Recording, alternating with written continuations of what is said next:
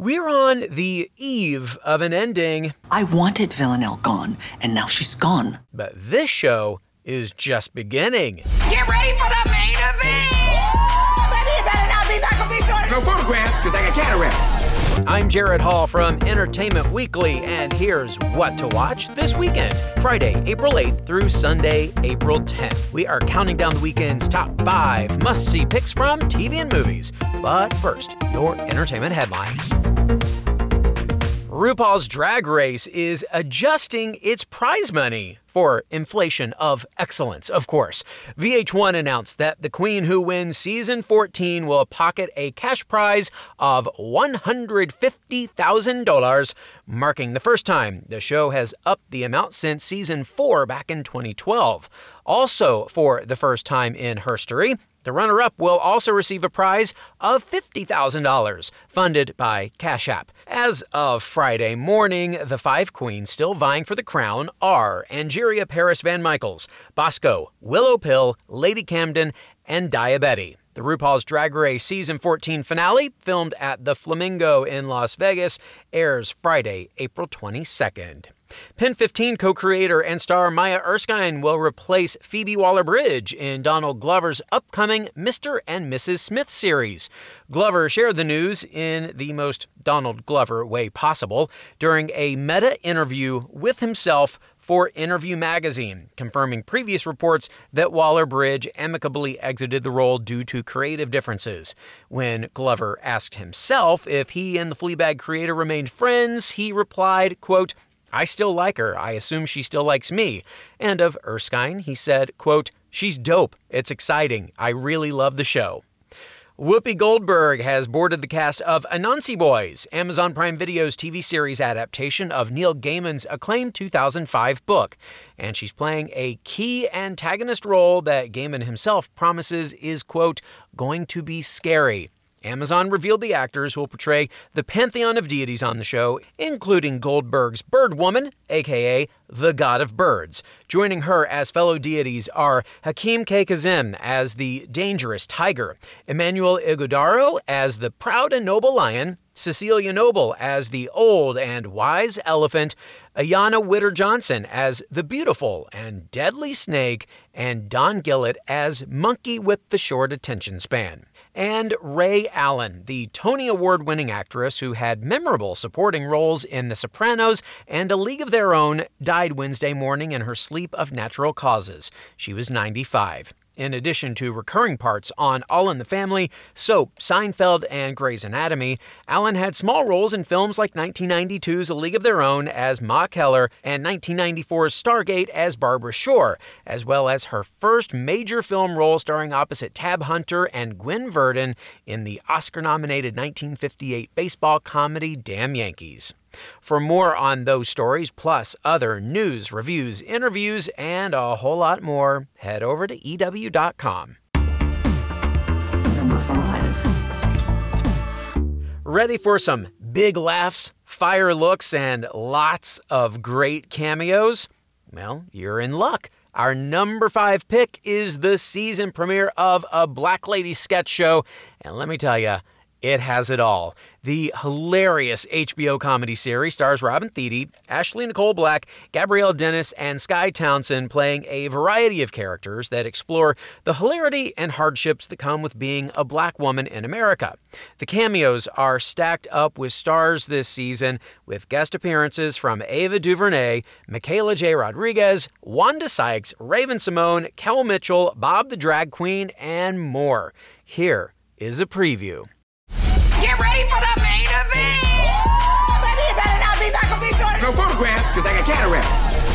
See I'm not going to get the bachelorette party I waxed for.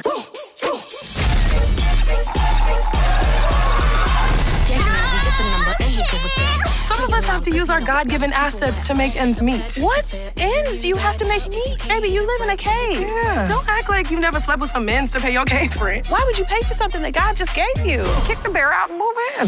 I'ma take it like a bandit. Yeah, keep it up, tag back. Yeah. I don't like the way she's looking at me. Like I'm a Jamaican black woman and she's Chet Hanks. It's the We see you in the car, Reed. You might drown in my ocean. All this cash, I'm floating, I'm floating. You might drown in my ocean. Please, sir, can I have some more? You ever see the musical Oliver? That's what I was like, but for some dick.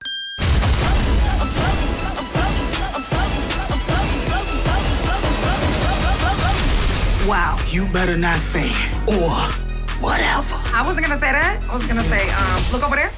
or whatever. These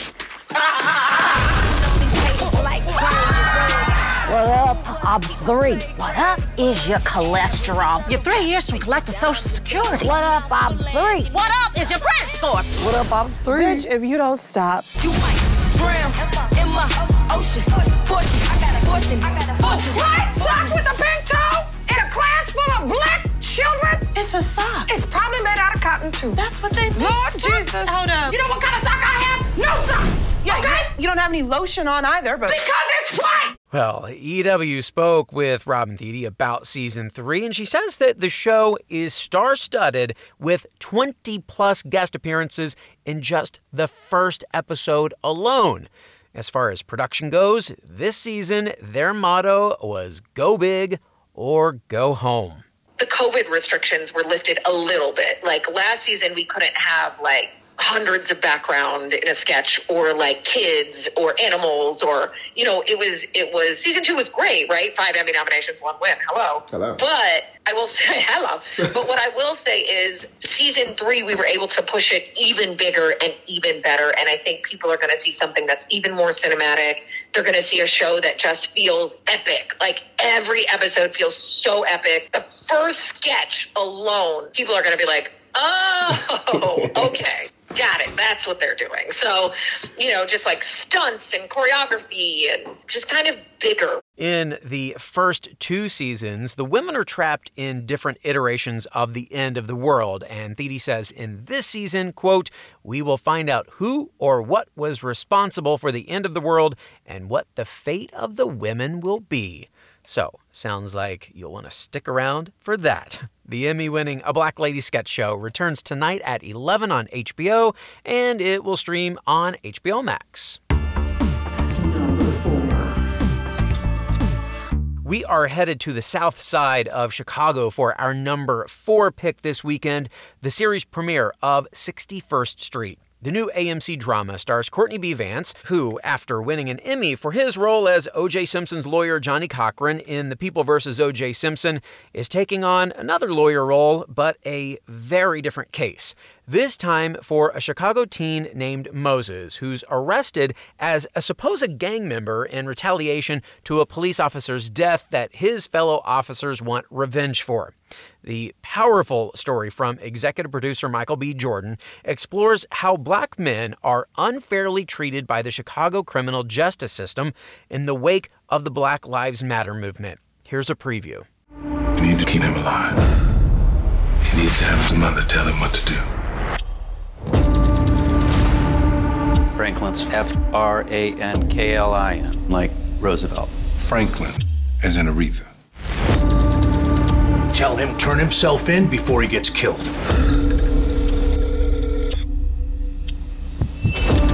Moses. This is the most important thing you'll ever hear me say. Run, Moses. Run for your life. Stop! I'm this man's lawyer. We have to protect ourselves.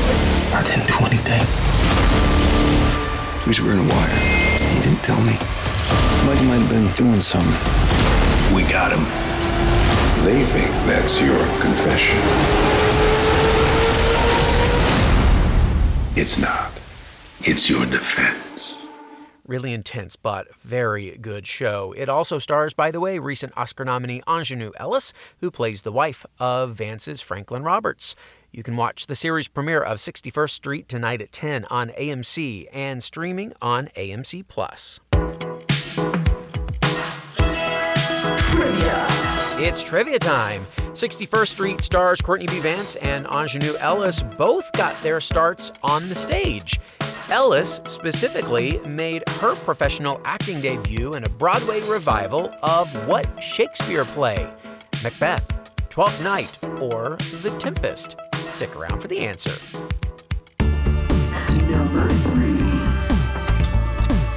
All right, let's stop killing time and get to Killing Eve, our number three pick for this weekend. After four seasons, the beloved spy thriller and cautionary tale of codependence will bring the twisted tale of Eve and Villanelle to a close on Sunday. And good news, the two hour, two episode finale will bring the two of them back together as Eve takes on an even bigger revenge mission against the 12 and realizes she might need Villanelle's help to pull it off. Meanwhile, Carolyn arrives home as a traitor and has limited time to use her intel as leverage to get herself back in the game. But before all that can go down, Eve is still a bit shaken from, well, everything and trying to sort through lots and lots of baggage. Here is a clip from the episode. Do you know I used to be married? I used to play bridge. I used to sing karaoke. I just watched a woman bleed to death and killed a man. I, can't. Uh... Oh, don't, don't worry. He was awful. Like, really awful. But see, I, um. I wanted to. I wanted to kill him. So I did. I wanted Villanelle gone, and now she's gone. And unbelievably, I survived. Well done. For what? For what? What does it matter if if the cells keep dividing and it's endless? Eve, all we can do in life is try to find some joy in the little things. A glass of wine, the um, archers on while you do the washing up, doing a, a, a crossword puzzle with the most perfect mechanical pencil, the point. The reason why we're here, I think, is to know ourselves. But the most important thing you can do right now is go to the people that love you, who understand you, who know your soul. Some pretty sound advice right there. Of course, does anyone but Villanelle really know Eve's soul at this point? Here is executive producer Sally Woodward Gentle with a brief tease of what else we can expect in the finale. Was that the final betrayal for Villanelle from Eve? And can they, you know, would they, will they ever be reunited? And if they do get reunited, what would that ever look like? We will find out in the final two episodes of Killing Eve, airing Sunday at 8 p.m. on BBC America.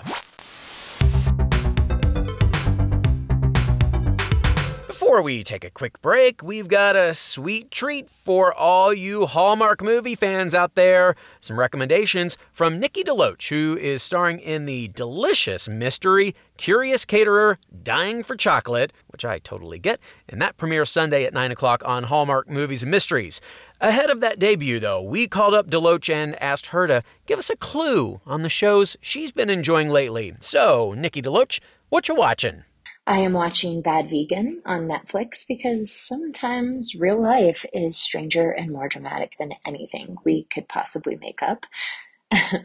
I'm also watching Ozark season four. It has been an exceptional series, and I can't wait to see how they wrap this thing up. And finally, I'm watching Brene Brown's series on HBO Max called Atlas of the Heart, and it's based on her book of the same title. She takes viewers on an interactive journey as she shares the language and tools and framework for meaningful connection. I will watch or read anything that Brene Brown does, and I recommend that you do the same. It is so, so, so good. Happy watching, everyone. Happy watching indeed. Just to recap quickly there, those picks were Bad Vegan and Ozark, both on Netflix, and Brene Brown, Atlas of the Heart, now streaming on HBO Max. All right, stay tuned, everyone. Our top two picks and soundbite of the week are coming up. What to watch? We'll be right back. Hey everyone, I'm Sid Evans, editor in chief of Southern Living and host of Biscuits and Jam. Since 2020, I've been interviewing musicians, chefs, authors, and other Southern icons about their family traditions, their faith, their favorite meals, and of course, what it means to be Southern. And I'm excited to announce season five of our award winning podcast. Join me every Tuesday for new conversations with some of the most interesting and influential Southerners around. Be sure to follow Biscuits and Jam wherever you get your podcasts. You can also find us online at southernliving.com slash biscuits and jam.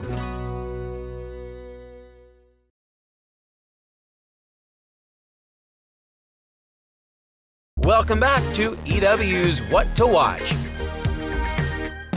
If you are looking for something short and sweet to watch this weekend, Netflix has you covered. The streamer created a category for short ass movies inspired by a sketch on Saturday Night Live this week, in which Pete Davidson and Chris Redd rap about wanting to watch, well, short ass movies. That sketch also gives us our soundbite of the week, courtesy of Davidson and sketch guest Simon Rex. So think about this. Sex in the City 2 was 2 hours and 26 minutes long. To put that in perspective, the movie Jurassic Park was 2 hours and 7 minutes long. That was a movie that told the history of dinosaurs, how DNA works, and explain the science of bringing dinosaurs back to life. And Sex in the City 2, you know, which was a movie about four women we already knew, was 20 minutes longer. I'm not saying that's bad or anything. I'm just, just saying that's some crazy, right? How long was the King of Staten Island? Oh, it was, it was like uh, it was like two hours and seventeen minutes. But like, we, we need we needed we needed all, all those minutes. Did they though? Well, be sure to check out that full sketch online if you have not seen it yet. We actually had a pretty hard time picking just one soundbite from it. And you can catch a new episode of SNL this Saturday on NBC with host Jake Gyllenhaal and musical guest Camila Cabello. Number two. We are giving you the inside scoop on all the scandals in our number two pick, the season premiere of Elite. The Netflix Spanish teen drama is back after a whirlwind season four. Set at an elite secondary school, the show follows students from different backgrounds getting through life and love as high schoolers. But this season, Armando's murder remains a secret, and it's only a matter of time before the news spreads. Rebeka and Mencia give their relationship a try, even though they'll have plenty of issues to sort out. And after all they've been through, the group decides rules are meant to be broken. Now, this season will also welcome plenty of newbies, including a pop star and a possible new love interest for Patrick. Every rule will be broken in season five of Elite, and I can't wait for it. All episodes are streaming right now on Netflix. And now, let's give thanks to Kier for our number one pick, the season finale of Severance. It is almost quitting time for Apple's dark, twisty sci fi dramedy about a mysterious experiment in work life balance. And a mild spoiler alert here for anyone who'd like to go into the finale blind, as our heroes Mark, Helly, and Irving have their innie selves activated outside the office for the very first time. Meanwhile, back at Lumon HQ, Dylan tries to fend off their supervisor Milchick long enough to let the innies figure out what it's like on the outside. Here is a clip from the finale. I can still get you back in there. I can get you any perk you want, Dylan. Hey, there's stuff you don't even know about. There's, there's paintball. There's coffee cozies. Dylan, come on. Just say the word and I'll get you a coffee cozy literally right now, Dylan. Come on, man. I want to remember my kid being born. You have two others. I can tell you about them. Just open the door and I'll tell you their names. Come on, Dylan. Dylan? So, the bad news is, and hopefully it's not too much of a spoiler to say this, the season is headed for a massive cliffhanger. But the good news is Severance has already been renewed for a second season, and creator Dan Erickson has a lot of ideas for where the show can go after this finale. Erickson recently spoke to EW's Tyler Aquilina about his plans for season two. Have a listen. We're going to continue to focus on the characters and their interactions. Obviously, we're expanding the world. Um, the the first season was much more of a, you know, it was an ensemble piece at work, but it was uh, much more focused on Mark on the outside, obviously. Yeah. And part of that is that we wanted to, we wanted the audience to experience Mark's life through his perspective. And so the idea that Helly and Irving and Dylan, he has no idea who they are outside. His whole context for them is, is work. So we, we wanted to tell it in that way for season one. But then season two, it's, you, you know, we're expanding it. We're going to be showing all of these people on the outside and sort of showing the, you know, similar to Mark, they each had their own reason for getting this procedure. And, you know, they're, they're all in some at some stage of a healing process for one thing or another. And so, um, and I just can't wait to because these actors are just all obviously so good. And um, being able to take what Adam did in the first season with the differentiation between his innie and outie and how they feel like the same person, but with this vastly different lived experience, seeing all the, the other three characters' version of that dichotomy is, I think, the most exciting part and you know we've obviously glimpsed it now but in season two we're really going to expand and, and get into all of that but then there will be plenty of office stuff too there there may there may even be another melon bar And who doesn't love a melon bar? Hello? Well, it sounds like a lot of great things are in store for Severance fans, but in the meantime, you can watch the season one finale on Apple TV Plus right now. Trivia. And finally, this weekend, you know what time it is. Time for the answer to our trivia question. Aunjanue Ellis made her professional acting debut in a Broadway revival of what Shakespeare play? Macbeth, Twelfth Night, or The Tempest? Don't storm at us if you got it wrong. The answer is The Tempest. Ellis played the spirit Ariel opposite Patrick Stewart's Prospero in a 1995 production of the play, which earned a Tony nomination for Best Revival. Well, to quote The Tempest, our revels now are ended. That, folks, is our show for this weekend. We will have more news and must see picks for you next week, so be sure to follow or subscribe to What to Watch so you don't miss our daily recommendations, more of which can be found at EW.com. I'm senior editor Jared Hall. You can find us on Twitter at EW and at Jared Hall. Thanks so much for listening and have a great weekend. What to Watch is written by Tyler Aquilina and Callie Shep, edited and produced by Joshua Heller, hosted and produced by Jared Hall, and executive produced by Chanel Johnson.